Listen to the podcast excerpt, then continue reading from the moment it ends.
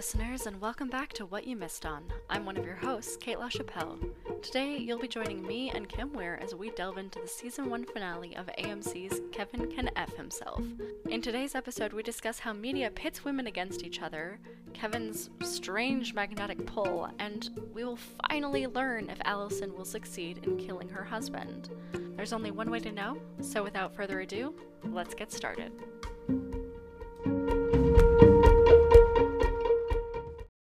Hey Kim. Hey, how you doing? I'm doing better. Uh, are you ready to talk about the season one finale of Kevin Can F himself? I am so ready. You're so ready. That's awesome. So ready. Great. uh, do we want to? Do you want to start us off with uh, what happened in this season finale? Because there was a lot going on. Uh, a quick sum sum. Okay. Mm-hmm. A quick sum sum.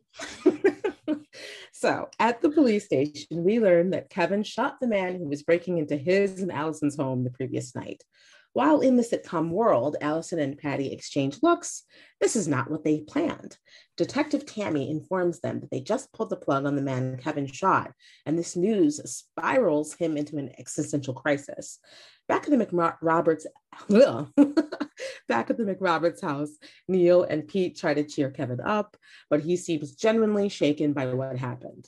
When Allison and Patty are finally left alone, Allison has already formed a plan to help save Patty by planting cash and oxy in Nick's house for when the police get their warrant. However, when they go to do the deed, Patty ends up talking to Nick's aunt and learns that Nick isn't dead. He's alive, but in critical condition. Patty's hopeful that things will still work out in their favor, but Allison isn't convinced and urges Patty to sneak a peek at Tammy's notebook the next time that they're hanging out. Meanwhile, Kevin settles in at the bar, bemoaning how he can no longer taste beer and starts wallowing about how unjust the world is. In true sitcom fashion, the patrons gather around him, buying him rounds and boosting his confidence until he suddenly gets his beer taste back. Kevin's new, you know, great idea is to turn is to run for city council. As he's preparing his first campaign event, Sam comes to see Allison and apologize for what he felt things, how he left things the last time they spoke, and that he left his wife. Allison starts kissing him, but they break apart before Kevin interrupts and ropes Sam into letting him use the diner as the venue for his big event. Yeah. So at the campaign event, Allison can no longer handle Kevin's endless winning streak and escapes out back. Sam finds her and tries to convince her of the better life that they could have together, but Allison is actually finally ready to say that she she should be good enough as she is and is maybe starting to realize that setting her happiness in the hands of another man isn't really the best of plans. She ends up storming out of the event after telling Kevin that she thinks or that sorry, after telling Kevin that he thinks that he's an everyday hero, but really he's just a dick. And this unintentionally gives Kevin his new campaign slogan. Meanwhile, uh, Patty confronts Allison at the McRoberts house, finally admitting that she and Tammy are in a relationship and that she hates herself for betraying Tammy's trust. Their friendship breaks down as they lay everything bare, and Allison goes into the kitchen as Patty leaves.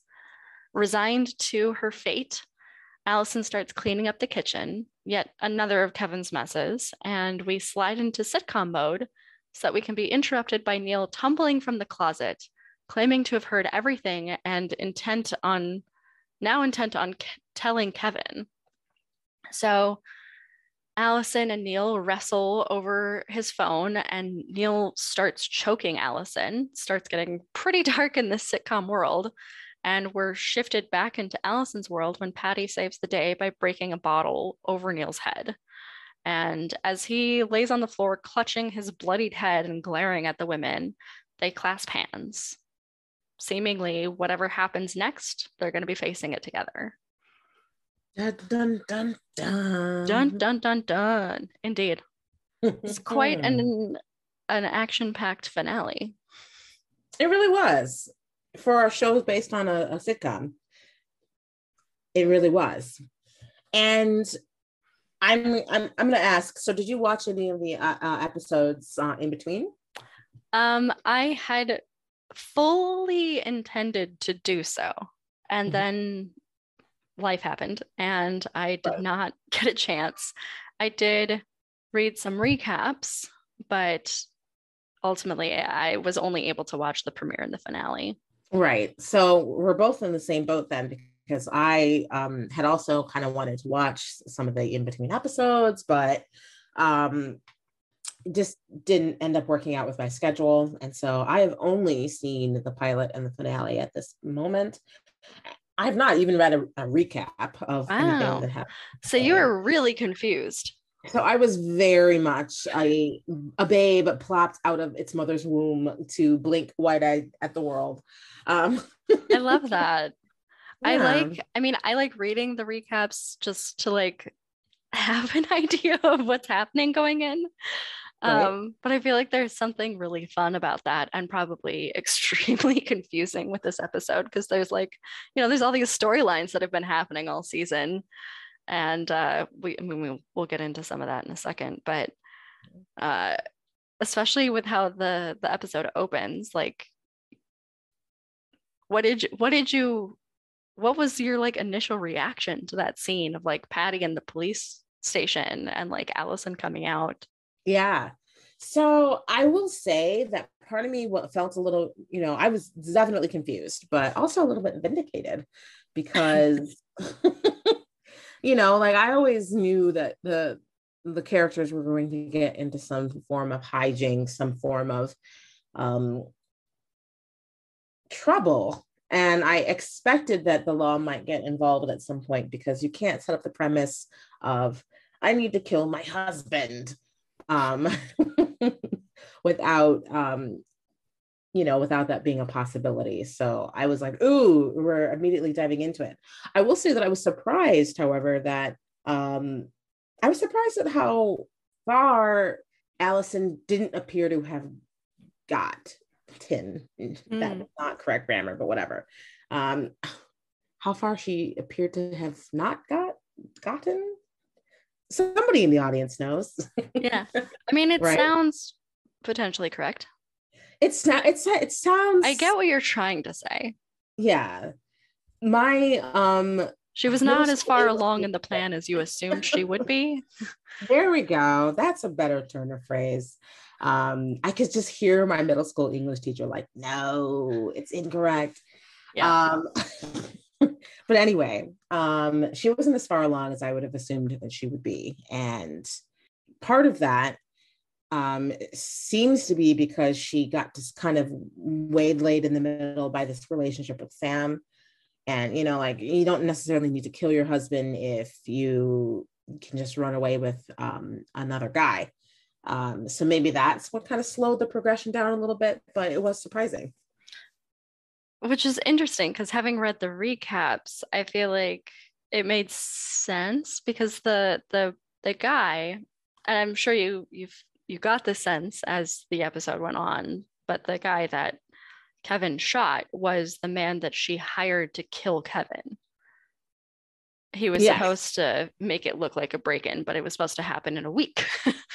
right. And it was supposed yeah. to, you know, work. The right person yeah. was supposed to die. Um, and I know that there there was some some different things that happened where the initial plan that she came up with was to have him overdose on oxy because yeah. there has been like a drug issue in their town.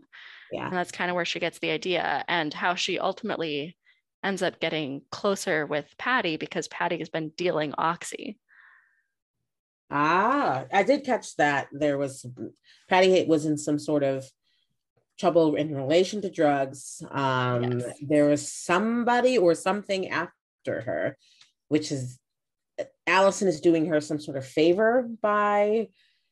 Yeah, there's sort of like this weird circular cover up that I feel like is almost too convoluted to explain in this episode, and that I don't feel like I fully understand from having not actually watched the episodes. But it i know that there was something where she tried to get oxy from the guy who gave her cocaine in the first episode and then she ends up like reporting him to the police but then it also takes down the supplier for patty's oxy business and so then she needs like a new supplier and she also finds out that like a bunch of her customers have been buying oxy from her and then also reselling it. And so it's like all this like weird stuff that's happening but it seems like there there might have been an issue of the law somewhat closing in on her a little bit and her business. And so there was always that fear which like i don't know why you're getting romantically involved with a detective when you're right actively a drug dealer. Like it's one thing if you become a drug dealer when you're already involved with a detective but right. looking at you good girls. Um right. but but to make the decision to get involved with someone in law enforcement when you are dealing drugs illegally that seems like a poor decision. It is a poor decision but it also seems to be a very popular trope for some reason i guess i i, I, guess. mean I it just i think it it it's it automatically creates tension i guess It's. It's a, it's a, it's a, it is a easy way to create tension. I would agree with that. it's an Um, easy way to create tension but at the expense of logic i feel right. At the expense of like, okay, so how many? Well, I mean, that's a whole other conversation. I was like, how many detectives partners are out there dealing on the street? I was like, whoa. well Well, mm, I mean, I don't know. I don't that's know. a different podcast right oh man but um yeah no I, I definitely got the the convoluted feeling from that whole narrative i was like i there's no way that i'm going to be able to figure out everything I- that's going on here all yeah. this is about but i just know that drugs are involved patty's in trouble allison is in, somehow doing a favor doing her a favor by doing this. Mhm. the two of them have become friends of a fashion, but I didn't really feel that solidified until the last moment when Patty um, decides to come back for her and Mhm. assaults her, her brother, her own Yeah. brother, and stands. I mean, and, to be fair, her brother was choking Allison. Like he Right. was physically attacking her and is much bigger than her. right, right. No, to be like, in all honesty, like getting him to getting him off her, like totally understood. Yeah. it was the clear it was the, the symbolism of them standing together and Mhm. you know when she says that uh, she's not telling kevin shit and um, whatever happens from this moment on um, as you so brilliantly brilliantly wrote in our summary um, they're going to be Our sum facing sum. it- our sum sum. um, they're going to be facing it together and that's quite a statement which is why it's a finale you know Yes. yes. Yeah. And there, I mean, there's some other stuff going on with Patty too. Like there's this sort of like subplot even within her romance with Tammy. Like there, there's a lot of stuff going on with her. Apparently, Yeah. she becomes a much bigger a- character. Like, because she had a boyfriend or a husband or something. I was just gonna say there was that her ex seems to be a kind of a creep. Yeah. Um, but like they break up in the show. Really? Yeah. Like that happens in the show. I'm fairly certain. I feel like I read it in a recap, but I also read all the recaps yesterday. It When I was in my fugue feeling. it did have that feeling of a recent ended relationship. And also when you start the episode, there is like, here's what you missed on. Nah, we love that. But they Uh, do do that like yeah. recap of everything leading up to that moment. And there was that clip of Patty uh, standing in front of Tammy and saying that it's always been her. Um, so like I, I knew going in that like Tammy um, was kind of a love interest, but just that phrasing, it's always been you, does also denote that there ha- there have been others, and that you know what I mean. So I was prepared for X to come along, and when he did, he was a creep. which is great because that line is actually in reference to Tammy thinking that Patty has romantic feelings for Allison. Really, Yeah.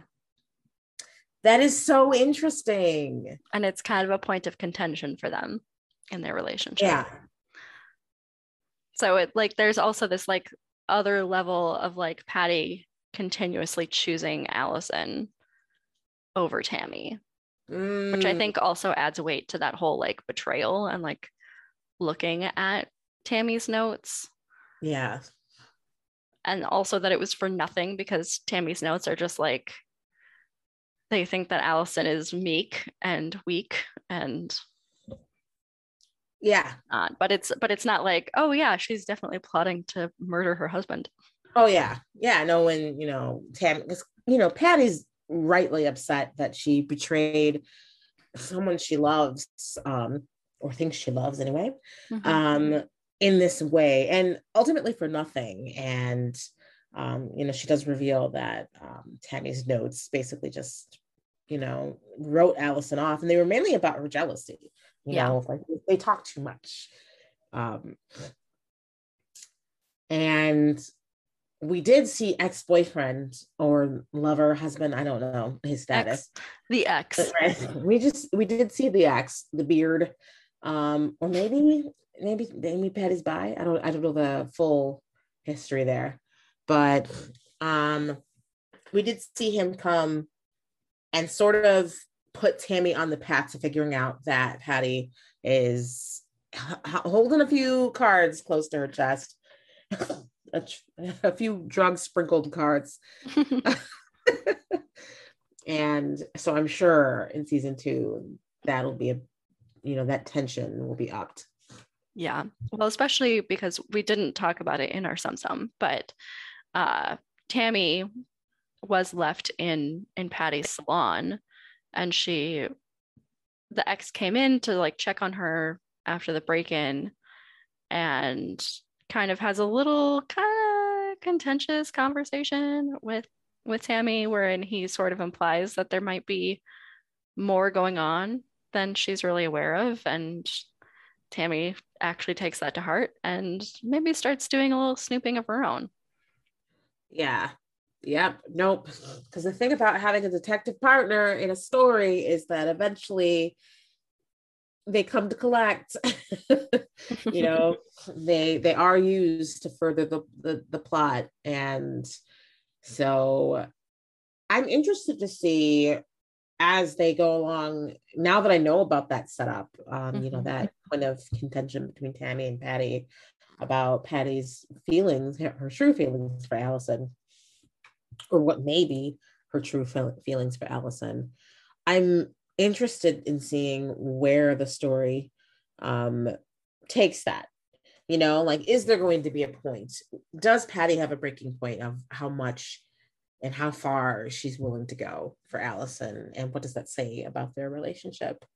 Because um, I was already surprised that she was willing to clock, she was willing to visit violence upon someone who was trying to choke Allison, you know, um, whether or not I'm totally forgetting this character's name.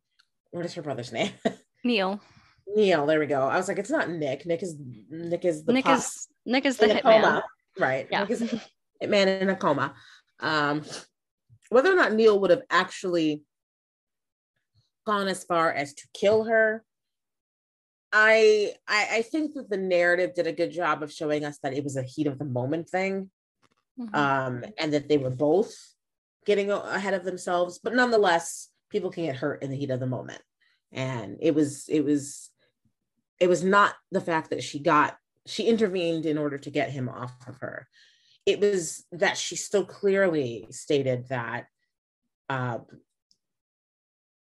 I'm going to stand with her and I'm going to help her do whatever is necessary to keep you quiet. Which is a dark, dark prospect. Yeah.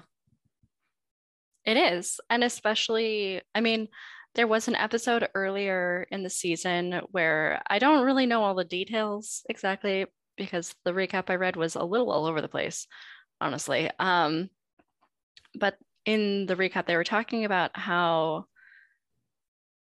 Patty ends up punching this guy that she believes is Allison's stalker and I guess Allison had like made up the stalker. I don't really know the circumstances of that, but I do know that Patty hit this guy on her behalf.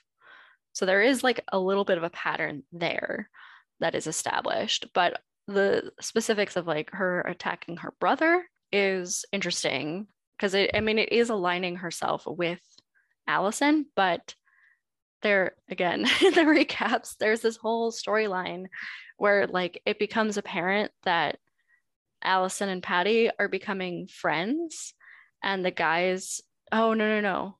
Oh god now i don't remember all the details of it. Something happens. I feel like it's that they they become friends and the guys like kick patty out of the group basically and they like have auditions to like replace her and they find this guy named patrick who they then start calling patty and he's like the patty replacement and so like i feel like she has wow no loyalty because like she and allison are like they're the same coin, really. They're two sides yeah. of the same coin where they're yeah. both like stuck supporting these like boorish, oafish men who have zero respect for them. Yeah. Yeah. No, I think that's a very astute.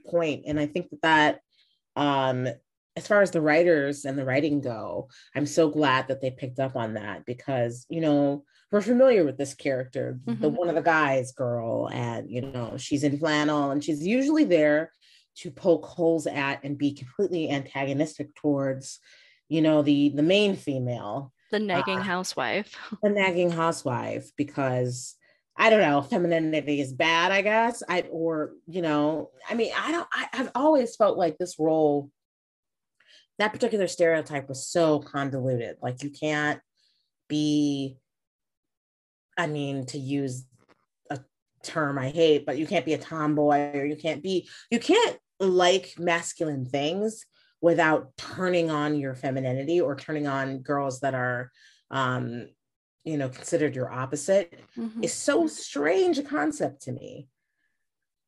Especially when both of you are caught in the same system. Both of you are the punchline um, to a bunch of cackling men, you know, like, ugh. So I'm glad that they are unpacking that more. Yes. Yeah.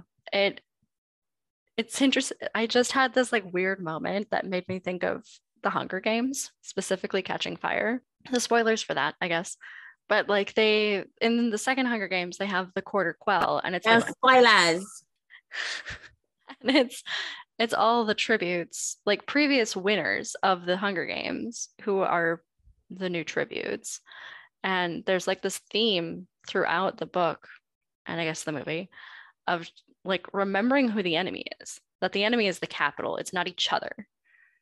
And I feel like that's kind of where this relationship falls is that like they have to remember that just because one of them is like the more feminine wife, housewife, whatever, and one of them is a little bit more tomboyish, that doesn't mean that they are enemies and right. frequently in media we pit them against each other uh-huh. but really the enemy is this like frankly patriarchal notion that women should be pitted against each other just because they're not they don't express the same levels of what we deem femininity. Right right? Because I mean, that whole, I'm still chewing on uh, what you told me about the whole, because I had wondered, I was like, something, some, because when we first in the first episode when we first meet patty she is very very entrenched in her role as uh, one of the guys um, and what that means you know she's there to laugh at their jokes she's there to to rib on his wife along with him as if to almost validating his criticisms of her you know like mm-hmm. look your fellow female thinks you're ridiculous and all of that, she's very entrenched in that when we first meet her. So something somewhere had to have happened in order to get her go take her from that moment from sitting on a porch with Allison and refusing to not feel cha- refusing to be challenged by her you know like when she's trying to get her to admit that you know their lives are just that she wants better and yeah. she kind of refuses to do that um, I had wondered what moment happened to kind of shake her out of that. And to learn that your your closest friends, the you know, quote unquote friends, the people you know you spend the most time with, are just going to replace you with a dude. Um, and not just your closest friends, also your brother. Also your brother. They're just going to, you know, have a replace Patty day. We found Patrick. Now we're all good. and this is supposed to be funny. Yeah. I'm glad that Patty seems to be waking up to the fact that her position is no no better and maybe slightly better. She doesn't have to sleep with the dude. There is that. She doesn't have to sleep with Kevin. She's not married to Kevin. Allison She's is. not married to Kevin. Allison is.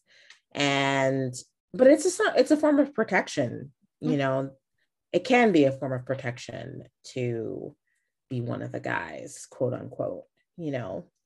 Um, because then you, you know, you there's a illusion of safety in it and I think that a moment like that would have told Patty that um, it would have t- torn that illusion away from her. Yeah, absolutely. Absolutely. So, like, I don't blame her for not having that loyalty to her brother. Not at all. I don't. I just don't know, especially having not seen everything in between. I'm not at a point where I'm like, it makes sense to me that she'd be prepared to hurt him or or kill him at the very worst, you know, in order to keep him quiet. So I'm wondering what is about to happen. Like, how do you keep someone quiet who's determined to tell without crossing that line? You yeah. know, that that's a an excellent question. I don't know, but I mean, in a weird way, it does feel kind of like the end of the first episode of Good Girls. Yeah, uh, it does. So, like, I'm sure that there is a way. I just don't know what it is. Oh, yeah. There's going to be a way for sure. Um, so we we've talked a lot about Patty in this. Do we want to talk about Allison and and yes. the journey that she's been on? Yes. And whether or not some of our predictions came true. Yeah, because we did we did have a number of predictions. So I guess we can we can actually start with that in talking about Allison. Mm-hmm. Uh, I know the first question that I had asked you in the last episode was, "Will Allison kill Kevin?" And you ah. said no, and I said probably not. yeah, yeah. It just didn't make much sense that um, they would have that they would remove that point of tension so early. You know, they, you know, the goal of TV is to have many, many a season. So I uh predict that that won't be something that happens if it happens at all. Yeah. Um, for because I do feel like at this point, given the storylines that I read about, it would make more sense to me. Like there was a line that Allison had in this episode where she was just kind of like, when she was talking to Sam about how much it sucks that this world is just like made for him, for Kevin to keep winning no matter what he does. Like he shot someone, and yet there are there's a restaurant full of people who are cheering him on right now and like super supporting him and they like barely they didn't even question it. Yeah like, there was that no wrong yeah, yeah, no and um, there was that really great juxtaposition that they did between um, you know um, uh, tammy um, interrogating allison in the real world um, and then when they switch because kevin walks in and mm-hmm. they switch to the sitcom world and you get this very sitcom police experience where he's in no way a suspect he's in no way going to hurt for having shot someone. They, they're sympathetic yeah. to this man just, you know, defending his castle. Mm-hmm. And, and don't his family. right. We'll get to the bottom of it, sir. And man, it was so, I mean, that moment read really true to me. Um, yes. But given that that has been a lot of the storylines, I'm wondering if it won't necessarily be ultimately about killing him, but about making it so that he doesn't keep winning. Yes. Like we kind of like need to see him start losing at some point. Right. Or we need to kill him. Like those are the options basically. Right. Cuz you know the the the killing itself can be metaphorical, you know. Yes. Killing of Kevin doesn't have to be literal. Right now I think Allison is very much stuck in that mindset of, you know, I have to literally kill this man and that's the only way to get out. Uh, but I would like to see her maybe explore some other options yeah, perhaps, perhaps. Uh, it would be good if she would if she would consider those options because I know there was also like I don't remember why exactly, but she was looking to like research ideas, I think. So she'd gone to the library and was like, "Oh, I have this idea for a book," and then basically described her plan. And the librarian was just like, "Why doesn't she just leave?" Right. And Allison was like, "Leave?" Right? As if that's an option. Like so she she has definitely gotten it into her head that like it is not a metaphorical death. It needs to be an actual death. Right. And I don't know if we'll stay with that because I do feel like, at least in this episode, she is starting to sort of confront herself, which yeah. was another thing that you had said that you were hoping that she would be forced to work on herself. Yeah. And that does seem to be happening. Yeah. Yeah, it did seem to be happening, especially um you know, like and in multiple ways. Um, you know, Patty it seems to be a big part of that right now. You know, like uh, the main point of contention between them in this episode was that um, Allison is not as meek as she pretends, or that she believes herself to be. She has de- she has developed into quite the manipulator, quite the you know, quite cunning and yeah. vicious in her quest for to, to free herself of this man. And Patty's trying to get her to see that of like, hey, this this isn't sweet. This isn't meek. This, you know, like I, I need you to acknowledge what you did because by not acknowledging it, Allison is still hiding behind the persona of helplessness mm-hmm. and not having to face the fact that, like, okay, no, um, you have valid reasons for being discontent with your life, with your husband, um, and with his abuse, because there's a form of of mental and emotional abuse that is happening here. 100%. Uh, yeah. All of that said, your actions still matter and you still have you still have to be accountable for them. And when you do a shitty thing, you have to be held accountable for doing that shitty thing. And I so appreciated that because I think that that's part of the reason why Allison can't see Kevin's death as anything other than literal. Because you know when she's giving all of the reasons why she can't just leave um it's not that these things aren't valid like the way that he manipulates the way that he cuts down her confidence the way that he has made it so that she relies on him for everything and she wouldn't know what to do without you know um and he would find some way to suck her back in. He's like a black hole. All of that is valid. However it doesn't rob her it doesn't end her responsibility to herself you know? And mm-hmm. the answer is still well then you need to find a way to overcome that conditioning. Well then you need to find a way to get the life skills that he has thus far prevented you from attaining. Well then you need to you need to you need to and she can't quite see that yet. Yeah which is interesting and i hope that she will get into that mindset at some point soon because like she is very capable mm-hmm. like she's way more capable than she definitely thought that she was. I don't know if she is realizing that at this point, but even just watching this episode and seeing the number of times where things go wrong, and she immediately has another plan. Like she might be anxious or nervous or kind of freak out about something for a minute, but then she like she formulates a plan and she is going to take care of this and she's not going to let stuff get in her way. But she always lets Kevin get in her way. Yeah. Like yeah. when something goes wrong with Kevin, it's always like she's the one that's going to inevitably come in and clean up the mess. Yes. She should just stop cleaning up his mess. And I think that's something that someone says at some point during the series is that, like, okay, so why don't you just like not do it? Yeah. Like Kevin will implode without this woman. Like, what is Kevin going to do without Allison?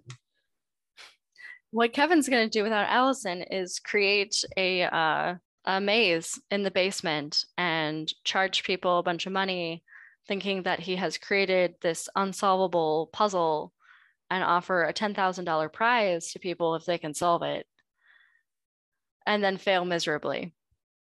Yes. That's that is what he's exactly. going to do without Allison because that is what he did in the episode that Allison was gone. Lord.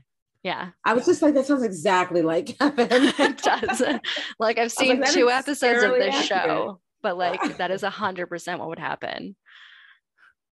And that was the other thing. So she went on this road trip with Patty because they needed to go to like Vermont or something to get more oxy.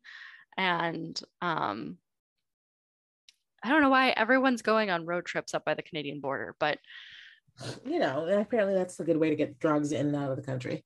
I mean probably, I guess. um, that border is not watched as closely as the ones where not white people come from. And it is true. Um, yeah. And so she ends up taking their car because they only have the one car because, you know, Kevin needs the car, you know. Yeah. She doesn't need to drive. She she only she can walk to work. It's fine. Um right? so she takes the car and apparently doesn't tell Kevin where she's going and he reports the car is stolen and like f- has like total freak out over I guess like her being missing because she hasn't answered some calls for a few hours. But then when he actually gets in touch with her, he doesn't ask like where she is or how she is or anything like that. He's just like, "Hey, where's the Crisco?" Oh Meanwhile, Lord. he's reported this car stolen. Right? Cares way more about the car and like his his football jerseys and where the Crisco is than Right? the well-being of his wife. Right? You know, because quite possibly the person who stole your car also has stolen your wife. Uh, you know, I mean, it's a it's a possibility. Mm-hmm. Um, man, man, oh man, oh man. I mean, what can be said about Kevin though? We know he is the manifestation of the worst qualities of maledom um, for our eyes and ears to feast and cringe upon, Mm-hmm. and and of the patriarchy. You know, like Kevin doesn't just stand for any particular guy or any particular type of guy. He stands for um, an entire institution, really, of of maledom. And as interestingly enough, I thought I would want him to see him get it more. And I'm not sure if it's the show's format or because they're so clearly doing something specific with Allison. I'm not thirsty for Allison to bury Kevin, literally. I am way more invested in her, Allison doing the work on Allison that she needs in order to get free of, of Kevin. Yeah. I mean, I want her to do that work, but I also want him to suffer. That's true. I mean, I don't mind watching him suffer. Like, and I feel like this episode was, it was interesting, like, because I've read the recaps, like, I know all these, like, other storylines that have happened with Kevin over the season, and they're all terrible. Um, they just, like, they make you hate him so much, so much. yeah. But this, but like where we kind of see him in the beginning of this episode, he is actually experiencing like a moment of humanity and not just like necessarily thinking about himself for like two minutes of screen Yeah. time. So I feel like you you almost have like brief brief moment of empathy for him and his kind of like existential crisis over having shot someone yeah. and and presuming that that person is dead. yeah. But it's ruined by how he handles that. yes yes it is very quickly ruined but i think that you you do get like a slight moment of humanity that you don't necessarily get with all of the other storylines that we've seen and like much like in the first episode there's another episode with his birthday or her birthday i think his birthday where he has a similar setup but intentionally like has this like fancy dinner with Allison, but then does the switcheroo where he has like beers and wings with his friends at this bar, whatever. So he does the he does the back and forth with that one, the like true back and forth. And like Allison knows, and she's like, I'm just happy because it gives me some time to sit at the table and drink some wine and read a book and not have to deal with Kevin for a bit. And like, isn't that sad that that's like the highlight of this celebration? Yeah. is when he abandons her to go hang out with his friends and dad. Yeah, because there's that classic sitcom scenario too of like my wife has this really important thing, and rather than like I don't know, show even the the barest kind show even the barest the minimalist level of care and responsibility towards this woman i'm going to selfishly try and do my own thing and get away with it Yeah. and i mean the kind of thing that you wouldn't even do to a person that was just like your friend you know an acquaintance who Yeah. invited you to something you know like oh man i just i've never understood why these hijinks are supposed to be funny um but i mean that's the whole point that's the whole formula of the show is deconstructing these things um, It is. It is. And like seeing them through a different lens and for what they kind of like really are. yeah Um, so as we continue with Allison, let's talk about Sam, Mmm, sam handsome Sam. So yeah, we both had it down that we thought there was going to be a romance happening, and there was. And I had noted that she it would be interesting if she kind of had this sort of like fantasy life with Sam yeah and then like reality sort of comes crashing down and she realizes that she's just in a loop. Like yes sam is a better man than kevin but it's still it's placing her fantasy and her happiness in another man yeah. and instead of in herself. Right. Sam is a better man but he's by no means a perfect man. Not that he needs to be no. but i think even within just the finale they did a really good job of showing you that allison would be moving from one set of problems to another set because sam doesn't necessarily see her entirely as she is either No. sam has a vision of allison sam very much likes the idea of rescuing allison Yeah. and of her being a little bit broken and getting Yeah. to be like her knight in shining armor who comes to save the day right which is not necessarily does not make him the scum of the earth no no it is problematic yes it will breed problems in a relationship Yes. Because if you need to be someone's knight in shining armor, you always need them to be a little bit broken.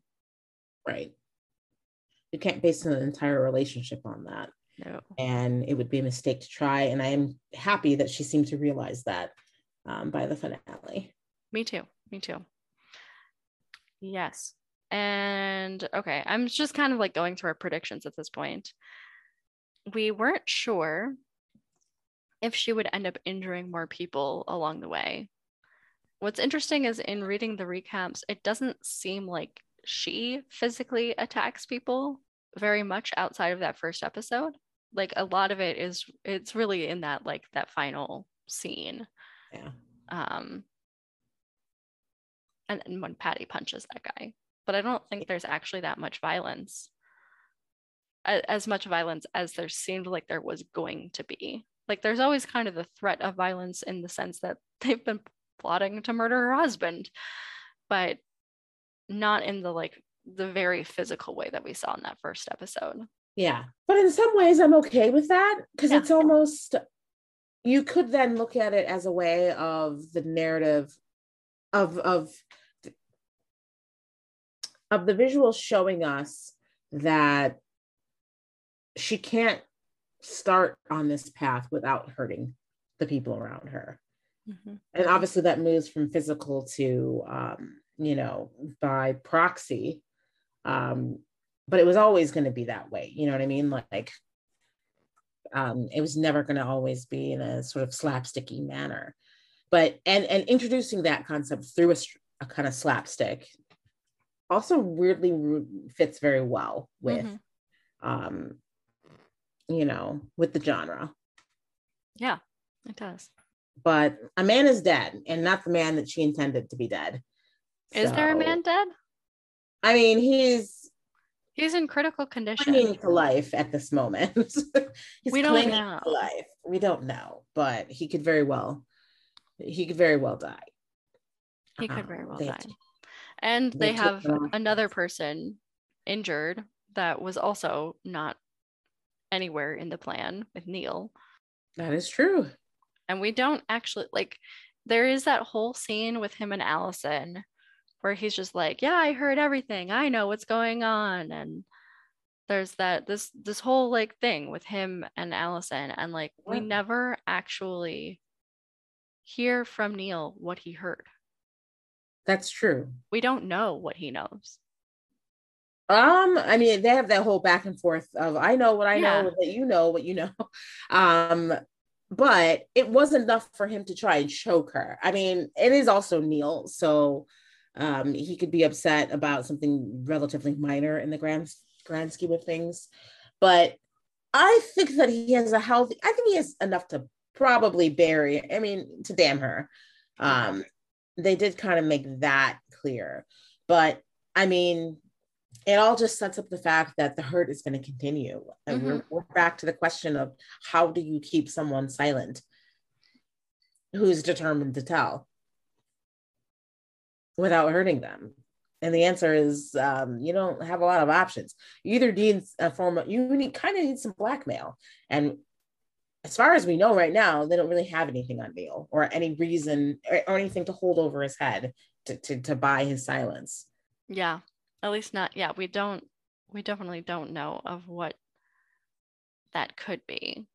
Because at least in good girls like there was there was the threat of blackmail. But they don't i don't know what leg they would have to stand on here. It's like i was thinking that they could you know take him to the hospital and be like oh yeah he's had a concussion so then they could sort of like gaslight him into thinking that what he heard wasn't real and it was just part yeah. of the concussion but then like how do they explain the concussion Mm-hmm. Was it just that he true. hit his head tumbling out of the closet? Yeah. And that would fit very well into the sort of format that would be typical of this kind, uh, you know, of a sitcom show. Um, but obviously that that would open up the door for them to have to be continually maintaining that lie mm-hmm. and gaslighting this man. And there's always the chance that he's going to just decide that he doesn't believe them and he's going to go rogue and then what do you do you know what i mean but i could see that being a setup for season two you know yeah could be could be and yeah. then it, well, you know we just get into to more fun toxic behaviors on their side yep so i mean it's it's it's that it's the drain mm-hmm. um, at some point you either need to decide to get out of the tub or go down the drain I mean, that metaphor got a little away from me, but you got what I'm saying. I, I, yeah, I, I'm, I'm with you. I'm with you. I'm following. I'm following. Um, so we, okay. Oh, yeah, we, I had a note that we had, we had the, the premonition, prediction, whatever, that Patty would develop a deeper relationship with Allison. And I would say that was uh, pretty spot on and pretty easy to see coming. Yes. Two points from half court. Yep. Uh, oh, and then Kevin, I asked, will he change at all by the end of the season? And I think both of us said no. Yes. W- that he would change. Um, but you had noted that our perspective on him might change as seeing yeah. him, like if we saw him cross over into the gritty real world, that we might see his weakness or or his his true danger. And it doesn't look like we've seen him in the in the no. world yet, which no. I'm kind of excited by. And the fact that they're withholding that makes me believe that they're they're they have plans to do something with that, which is yeah. I really hope so. Yeah, because of that core like sitcom cast, it's just Patty and Allison yeah. in the real world until that moment with Neil at the very end. Yeah. I mean, we sometimes meet other characters in the real yes. world with Allison, but as far as you're right, as far as that core cast, Neil being bludgeoned over the over the head was the first time we saw him in the real world. Mm-hmm. And you know, he was concussed at the time, so we can't really see um, if there's a difference of personality yet, but we'll see. We we will well, we might we may see. We have no I have no idea if there's a second season yet. Yeah, that's true. Um, and we weren't in insofar as Kevin being redeemed, both of us said no, and I would also agree with that. Yeah, It's not redeemed. he is not. He's just a dick. Um, oh, actually, speaking of speaking of Neil, uh, you had said that he would probably stay comic relief, Yeah. and I had a wild card prediction that if Allison were to kill someone this season, it would be Neil. Yeah. And he's on the chopping block. On the as ch- we he's potentially on the chopping block. So I'll take like a quarter credit because they Right. did like kind of take him down, but they haven't killed him. Well, in my mind, when you're on the chopping block, like as long as he is, I would say he's still on the chopping block because it doesn't mean that they're at the moment trying to kill him. It means that it is obvious, it is a thought in both of their minds that we cannot allow this man But they're gonna have to silence him somehow. we're gonna have to silence him somehow. And I, I maintain that both of them are at a point where they're they're not gonna rush to okay, well, we gotta kill him, you know. But that's the thought in everybody's minds. Like that is the thought simmering in the background the entire time of what if you can't, what if you can't? The easiest solution here is to finish, you know, slice. Your head is on the chopping block. Somehow. that's but then like but then also how do they get out of that? How do they justify that? Like what I don't know. I don't know. I don't know. I don't think that there. I don't personally think. I think that if we get a season two, we're going to see that that's not what they're trying to do at first. Yeah. And in fact, I think that if they were to ever kill a character, it would probably be more on the accidental side, Yeah. in the sense of like what happened with Neil, uh, or not Neil, what happened with Nick. Mhm. Um, And I guess I what I had try. Yeah, they're gonna I- just go no, no worries. I was just gonna say that, like, I think they're gonna try bunch of different things to keep him quiet, and it's just gonna keep snowballing, and then that snowball is gonna have something dramatic and awful happen. Um, but that would be my guess. Yeah, I could see that happening. And I- was going to say that when I made that wild card prediction, I think I definitely had had it in my head that it wasn't like, now they're going to plot to kill Neil. It was more of like uh, circumstances happen, and in the heat of the moment, she kills Neil. Which is It's sort of story, you yeah, know. what was going yeah. Yeah. Other than Kevin himself, Allison. Nobody here is a vicious murderer or the kind of person who's just willing to off people to get what they want. You know, Just obviously minusing Kevin from that equa- equation. Kevin is a specific point of fixation for her. You know what I mean? Like they're they're they're framing Nick and she's putting his clothes away. Do you know what I mean? Like that that is Allison. Um She's not just putting his clothes away, she's putting them on hangers. hangers, right? Yes. Um so she's not just gonna be like, oh well, I'm threatened. So the first thing we gotta do is kill this person. She's not there yet, although we have gotten hints that she's she's on that journey. Like she's, you know, she's already done, she's already shown the capability of doing horrible things that she knows will hurt people to protect herself. And that's a slippery slope. I feel this is such like a weird place to do it, but I feel like I have a very, very weird wild card prediction for the end of season two. Mm, Um, throw it out. We'll keep it in mind if there's a season two. very weird wild card prediction.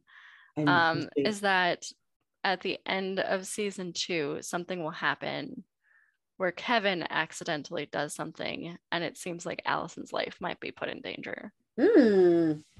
I might be semi pulling that from something else, but I won't name it. okay. All right.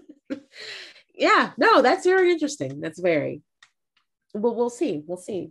Mhm. We'll have to see if the show gets a second season. Yeah. Um, and then I'm And then one day, if it comes out. we'll watch the pilot and we will make new predictions. yep. and I'll have to reference back to this. um, but you also had a wild card prediction, and you said that Allison will divert from her plan to kill Kevin to more of a I'm going to take back my life Mhm. and dive into her like social life and having her affair with Sam and decide to get the money to buy the house on her own. And Mm. that part of getting the money to buy the house was going to involve some sort of criminal element. Mm. How did how did how did that shake up from your reviews? I I mean, I feel like it's very kind of like mm, I feel like you've got her season 2 arc basically. Mm. To Yes. a degree.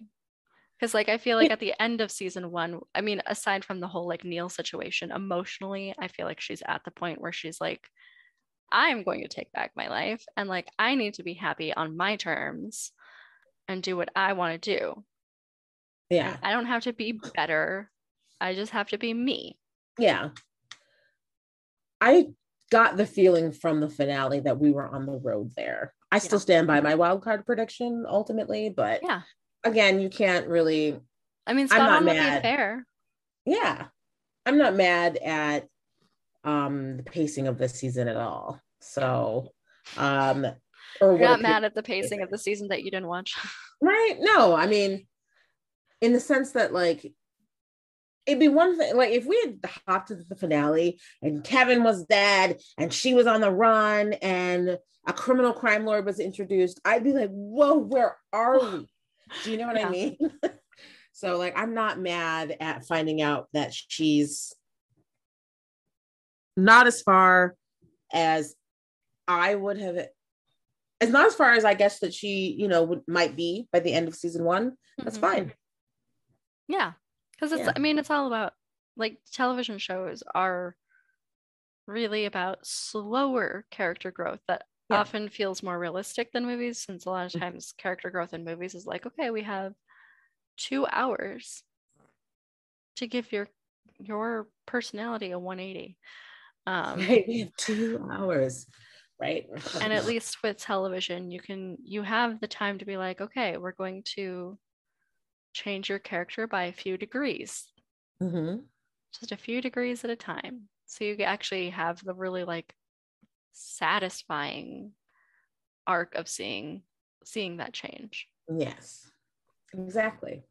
because in Ah. in reality people don't typically change as fast as they do in movies it is generally speaking more in line with television It's true. It's true.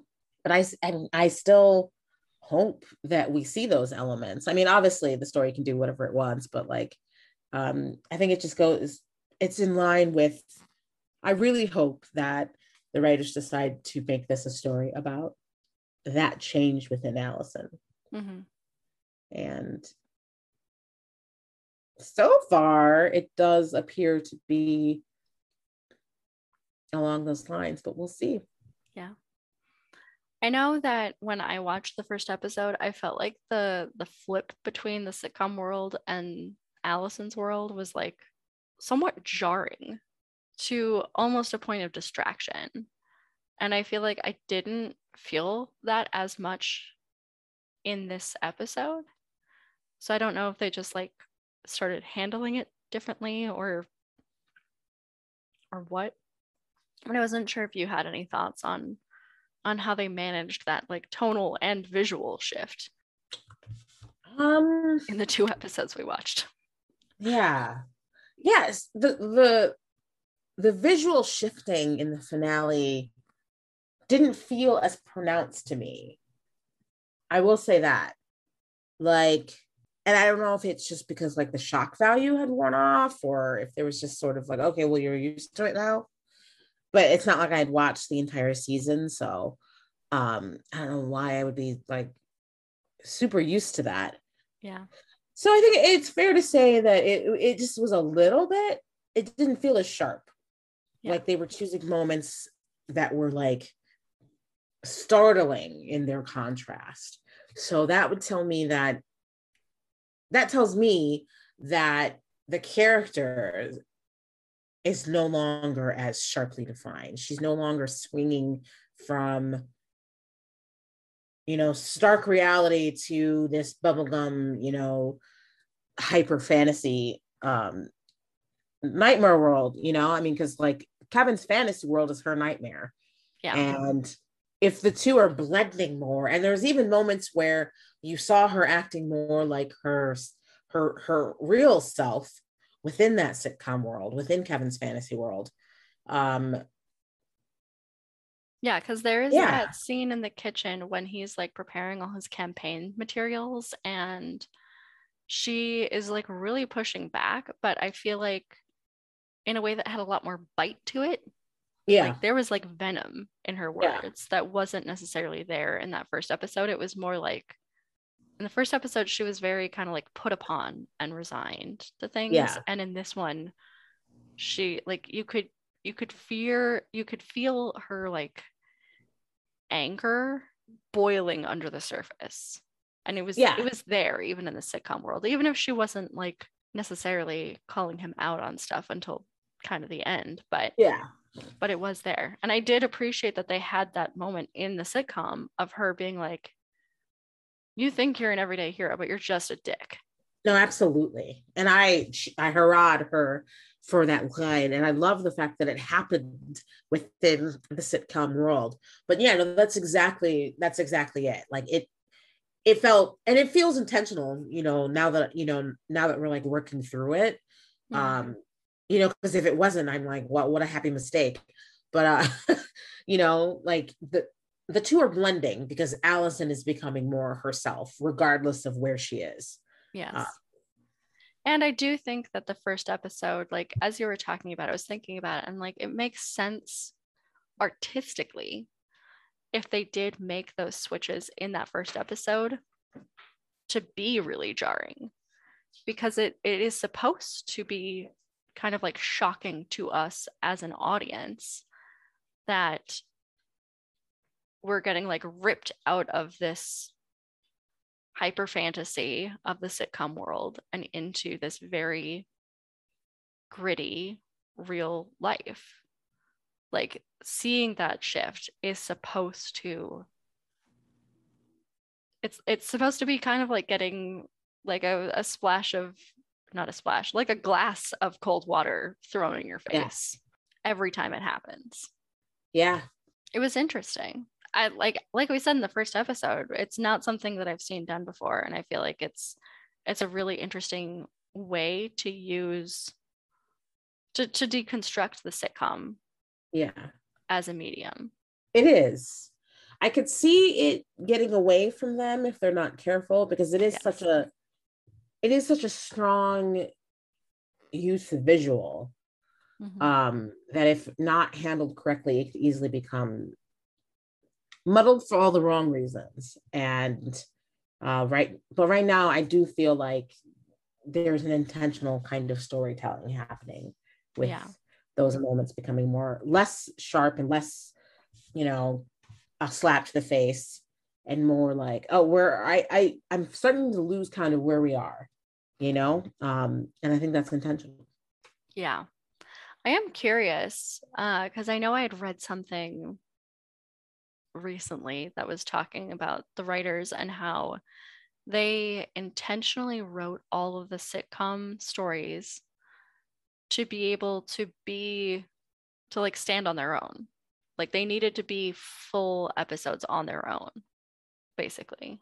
Maybe Hmm. not in terms of length but in terms of like a complete story. Yeah. It needed to be able to stand on its own. And i like i would need like i said i would need to go back and like really think about it i don't 100% know if the story in this last episode in the sitcom story if it makes sense on its own without knowing allison's side Yeah, because I'm I'm honestly struggling to even remember what moments took place in the sitcom world. well And that's exactly what I mean by like it's Yeah. it's a little muddled.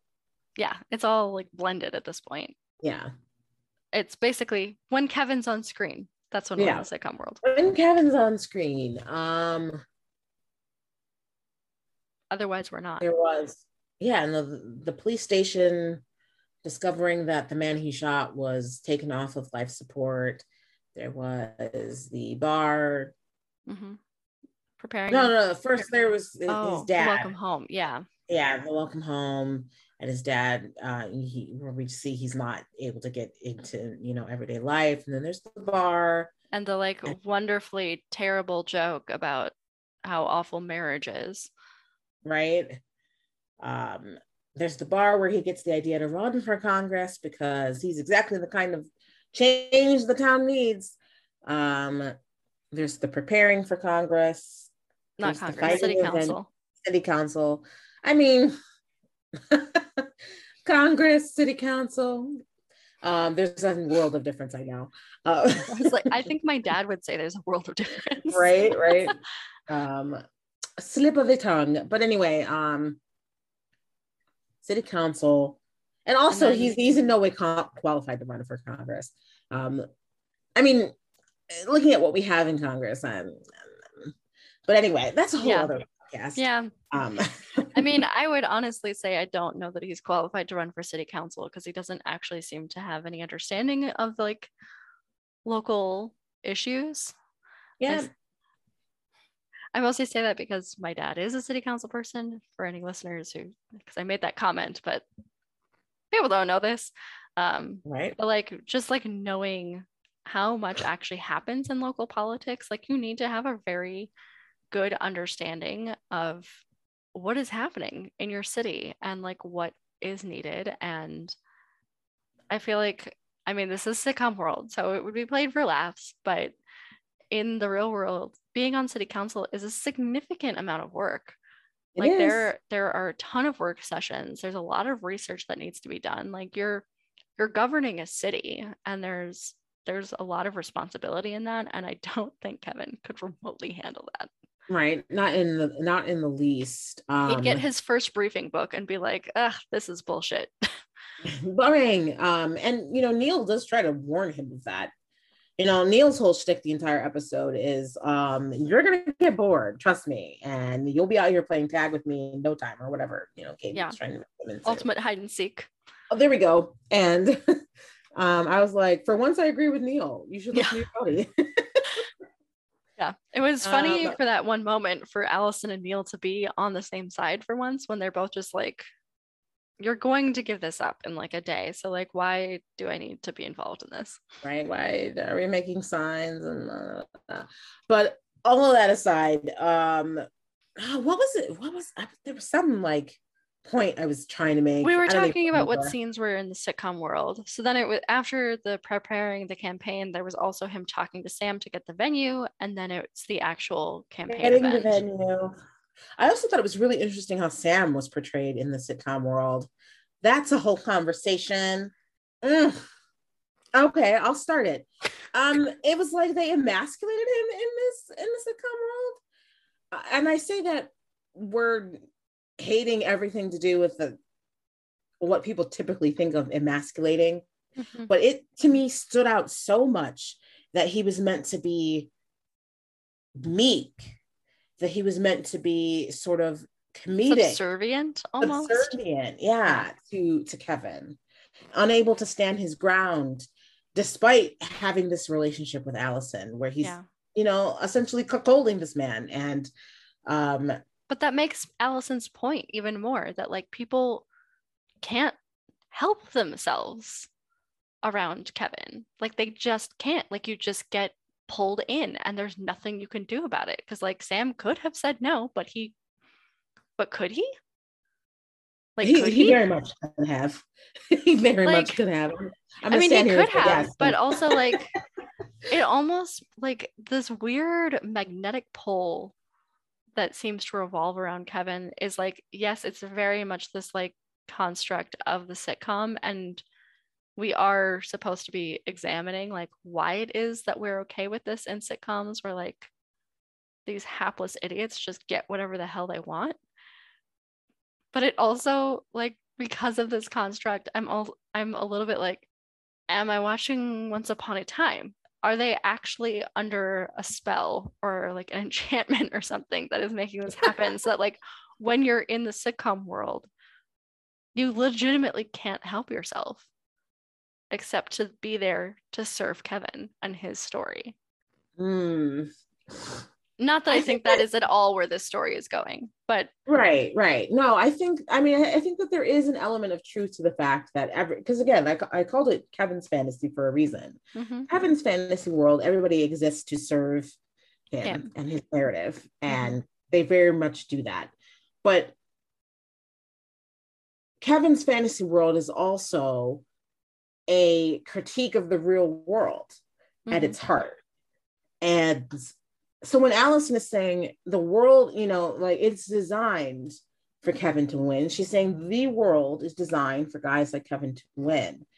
And it you you can't mistake the fact that like like it it didn't pass me that she's saying that. Like she's a woman saying mm-hmm. that about being a woman in the real world. But she's also saying it to an Asian male yeah. who, in the context of um, sitcoms, is going to be the undesired. Like he's he's he's he's never the leading man. He's not he's not going to steal Kevin's wife because Kevin is Kevin. He's going to be kind of a joke and he's going to be subservient and he's going to be all the things. I mean, somebody else more qualified can give you a history of you know how asians and asian males in particular have been portrayed in cinema mm-hmm. and in television but i 100% saw that happening on screen. And i was just like wow. So what are they is that an intentional thing that they're doing for the plot and to tell you how sam like how sam would be seen in an actual sitcom? Yeah. Yeah how sam would be seen in an actual sitcom. But also they've been very smart thus far to be using this sort of double metaphor. So like i'm still trying to figure out like what you're trying to tell me about sam through how he represents in kevin in, in kevin's fantasy. And i honestly don't have an answer yet but yeah. I just thought it was so interesting. It was really a little unsettling really. Yes. And i mean i don't know that we've said this explicitly but the sitcom world is 100% Kevin's perspective. Mm-hmm. Like there is never a scene in the sitcom world that is centered on any other character. Like there's no B or C storyline that mm-hmm. another character is leading. He is the leading man. Yeah. Um so it's really I feel like what is happening with Sam is like his perspective on who Sam is and his place in Kevin's story, which is to be subservient and to be convenient mm-hmm. for him. Like that's his role. He has yeah. he he doesn't question his wife's fidelity or or loyalty to him in any fashion. He, he he made sure to get that little dig in about you know about his his profession. I mean, Sam's oh, yeah. the one who owns his own business, but Kevin's gonna get his dig in, you know. Yeah. And and when men do that kind of thing, I, I think Kevin's aware of the potential. Like I think any man is aware of the potential of another man stealing their wife's affections. Mm-hmm. But I don't I wonder if Kevin knows that, that they used to be in a relationship. I didn't get that I, feeling from the Yeah, I didn't get but... that feeling either because I know that when they were together before, which is not mentioned in the finale, um, but yes, Allison and Sam were together at one point when she was in high school. They worked at a restaurant together and they would like make out and back. And he was dating Jenn, mm-hmm. who is the wife that he's yeah. leaving in this episode. Jenn with two N's. Um, so their relationship has always been him cheating on Jenn. It's always been kind of like a secret. Mm-hmm. So I I don't know that Kevin would actually know. And if he did know, he might not have cared enough to remember. Right. That that relationship had happened. Sam is beneath his notice. I mean, that is that is the the, the message that I kind of got from yeah. that Kevin was exuding of and I guess you are yeah. Um, no, I'm just like you are you are exactly what you were saying earlier. Like you're here to entertain, you're here, you're here to please. You're here to do what I want. And that's exactly what you're going to do. So I have no reason to feel um, insecure. But just in case, like I'll let I'll, I'll, I'll remind you of your place, you know? Yeah. Yeah. Cause that's what that dig kind of felt like was a little bit of insecurity because, you know, he's like a, a cable installation technician and he's talking to a man who owns a business. Yes, it's a diner, but it's a business that he owns.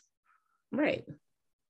So I'm sure there's some level level of insecurity, not that he could probably ever admit that that's what it is. Yeah. Um, that I think could be leading him to that dig. And it also feels almost like it's more of a dig at Allison than it is at Sam. Right. I would agree with that. It, there's no re- there's absolutely no reason why it, it isn't both because as much as Kevin doesn't actually believe that Allison would ever leave him or get up the gum- gumption to leave him, mm-hmm. he's got to make the point of, and you certainly wouldn't leave me for this man, you know? Yeah. Oh yeah, because I don't I don't know if you caught this, but she's been working at the diner. She quit her job at the liquor store. And it was like, I did catch that. Okay. Yeah, it was that was a, a point of contention between her yeah. and Kevin. He was very upset because he lost their 10% discount.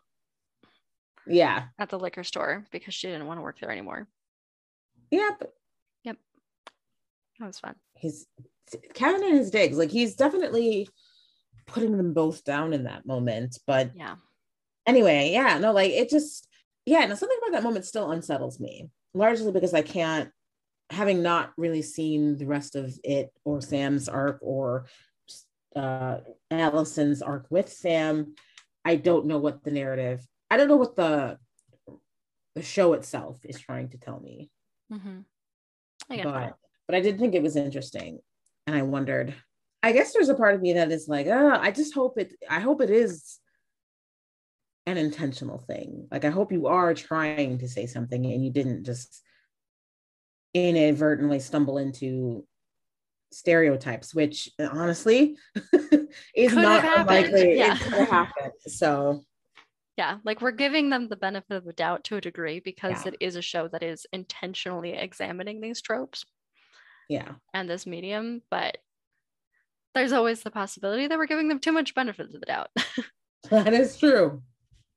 Um, so to kind of wrap things up, do you, I guess, our, our usual questions, which we can actually fully answer for the first time in a while because we keep actually watching all of the seasons that we've been talking about.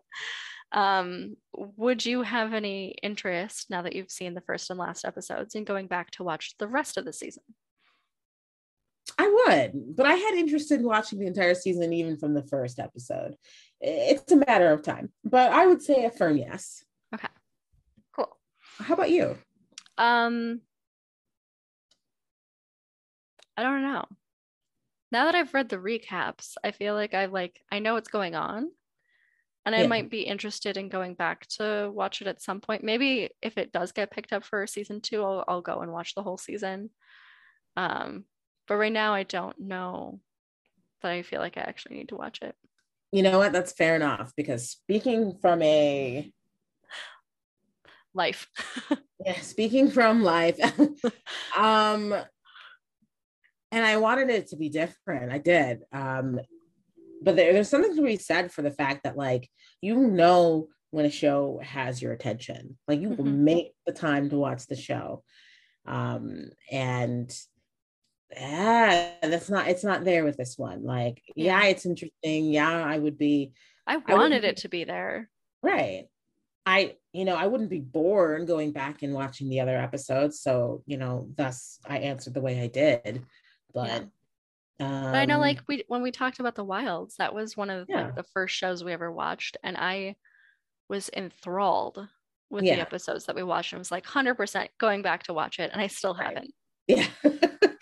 right and it's not because it didn't have my interest i'm just like i'm so busy and right? i have so many things to like do and watch and be that yeah. i legitimately like I have so few things that I watch outside of what we watch for the podcast. Yeah. It's like if I don't have the time to watch it between our recordings, the chance of me watching it is very slim. It's very small. So a show really has to like hook you. Yeah. It has to like, and that has less to do with whether or not a show is good and whether or not it's resonating with something in you. Yeah. Um, and for whatever reason, like this one didn't hook me, but I will likely. I feel like part of it is the sitcom side of it, is that it is just so irritating to watch that I'm like, I, mm. like to watch yeah. Allison's story, I have to watch Kevin's story, and I really don't like Kevin. so, I really don't like, like props to the actor who plays him though, because he does it really well and yeah. i'm sure he's a lovely person in real life maybe i don't know um mm-hmm. but I, I, can give him the benefit of the doubt that he's not actually kevin in real life uh, right but i don't you don't necessarily need to even like a character or a situation to, for that hook to happen yeah i mean yeah. just as writers like i'm now i'm just like ah i'd be interested in talking sometime about like where do you think why do you think certain things hook you like and other things just don't but we'll we'll yeah especially when you're like it has all the elements that like it should hook me. Yeah. And yet it doesn't. Mm-hmm. yeah. Anyway uh yeah and would you recommend other people watch it? Yeah give it give it a go. It's very cleverly shot written. Um from what i can tell it seems to be it seems to be a really like really tightly done and it's yeah. interesting. So give it a shot. Maybe, maybe it's maybe it'll maybe it's for you. Yeah. yeah. yeah. I think like if you it seems like it's a bit of a slow burn. So if you like mm-hmm. slow burns and and if you're interested in this sort of examination of sitcoms and marriage and society and the things that we we think we deserve and think that we want, then give it a go but also like if you've if you've listened this far like you know how the season ends. Right? Um i mean that's what we do here. We talk through stories that you may or may not have seen. Yes. it's up to you to decide right? what to do with the spoilers you are given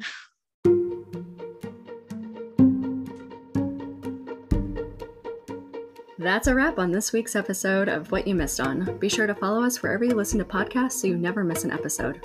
You can find the show on Twitter at WYMO Podcast. You can find Kim on Twitter at KJOUR and Kate on Instagram at Your Story Unstuck. Thank you for listening and stay tuned for our next episode.